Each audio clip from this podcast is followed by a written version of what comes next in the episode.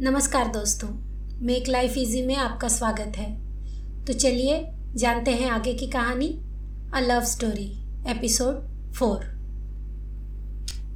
Shimla, एक खूबसूरत शहर। पर जो दर्द मेरा था, उसे कोई भी खूबसूरती कम नहीं कर पा रही थी।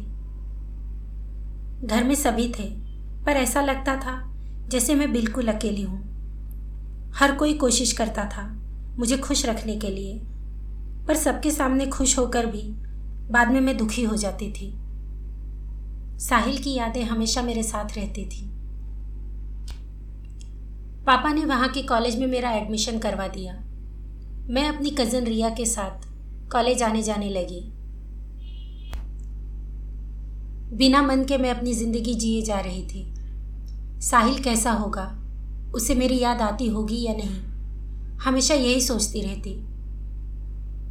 उसके साथ बिताए पल ही मेरे जीने का सहारा थे। और इसी तरह से एक साल बीत गए। कमरे में बैठे बैठे मैं कैलेंडर देख रही थी। तभी मेरी नज़र डेट पर पड़ी।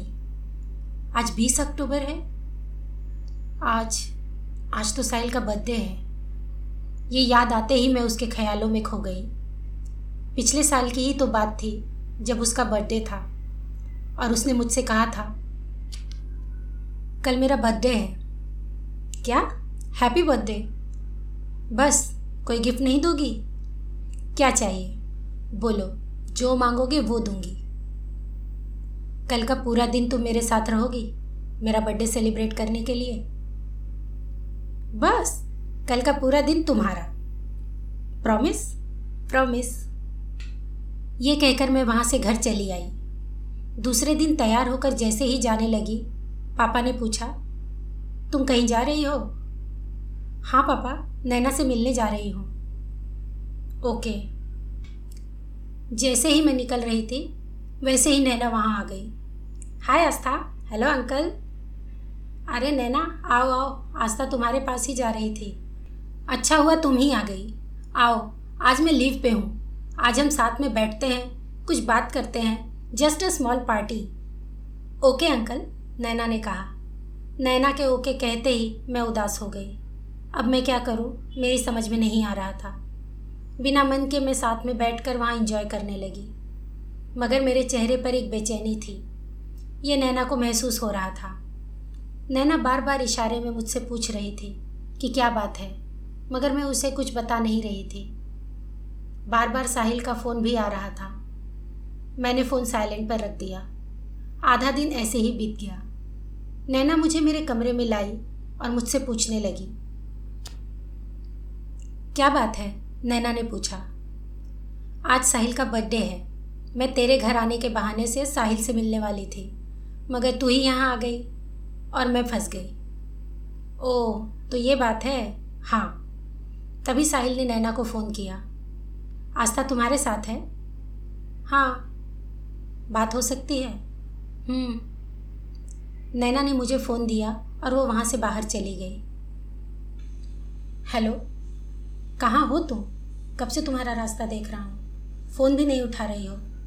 आज तुम पूरा दिन मेरे साथ बिताने वाली थी। हाँ सॉरी, मैं नहीं आ पाऊँगी। पापा घर में ही हैं। ये सुनते ही साहिल ने उदास होकर फ़ोन रख दिया। दूसरे दिन मैं साहिल से मिलने गई। हैप्पी बर्थडे मेरा बर्थडे कल था, आज नहीं।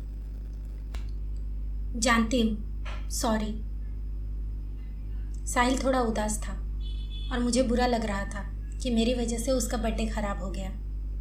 मैंने उसे मनाने की कोशिश की, पर वो मुझसे नाराज़ था। उसे मनाने के लिए मैंने उसके काल पर किस कर दिया? सॉरी एंड हैप्पी बर्थडे हम आज तुम्हारा बर्थडे मनाएँगे। साहिल का गुस्सा झट से ठंडा हो गया। मेरा गिफ्ट कहाँ है? गिफ्ट हम्म मैंने साहिल को गिफ्ट दिया। ये लो तुम्हारा गिफ्ट क्या है इसमें? पैकेट तो खोलो। साहिल ने गिफ्ट खोला। उसमें मेरी और साहिल की तस्वीर थी। कैसा लगा गिफ्ट बहुत प्यारा है ये गिफ्ट मैं इसे हमेशा अपने पास रखूँगा। तभी उसने अपनी पॉकेट से कुछ निकाला। ये तुम्हारे लिए है। मेरे लिए? मगर बर्थडे तो तुम्हारा है। तुम मुझे क्यों गिफ्ट दे रहे हो? ये रिटर्न गिफ्ट है। देखोगी नहीं? दिखाओ। अपनी आँखें बंद करो। मैंने अपनी आँखें बंद कर दी। अब आँखें खोलो। गिफ्ट देखकर मैं हैरान हो गई।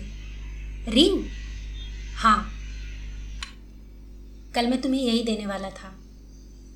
आई लव यू मुझसे शादी करोगी? ये सुनकर मेरी खुशी का कोई ठिकाना ही नहीं था और मैंने खुश होकर कह दिया हाँ क्या बात है? अभी मैंने बाहर जाने के बारे में पूछा ही नहीं और तुमने पहले ही हाँ कह दिया? रिया ने कहा।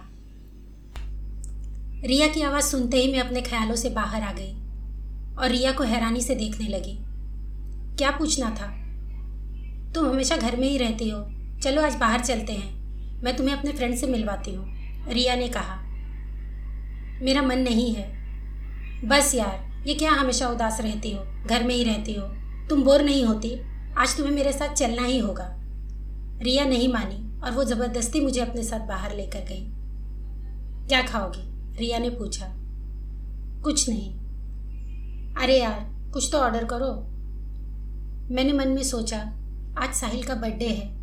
वो भले ही मेरे साथ नहीं है, मगर मैं उसका बर्थडे सेलिब्रेट तो कर ही सकती हूँ। अरे बोल ना, क्या ऑर्डर करूँ? रिया ने पूछा। केक। केक? हाँ। ओके रिया केक का ऑर्डर करती है। तुम्हारे फ्रेंड्स आने वाले थे ना? कहाँ हैं वो? मैंने पूछा। आते ही होंगे, रिया ने कहा। लो, आ गया मेरा फ्रेंड मैंने पलट कर देखा। वहाँ एक लड़का आया था। हाय रिया। हाय, कहाँ थे तुम? रिया ने कहा। फिर रिया ने मुझे उससे मिलाया। आस्था, ये मेरा बेस्ट फ्रेंड है, रोहित। तो आज के लिए इतना ही। मिलते हैं अगले एपिसोड में। सुनते रहिए a love story and make sure to follow my Instagram account make life easy fifty two thank you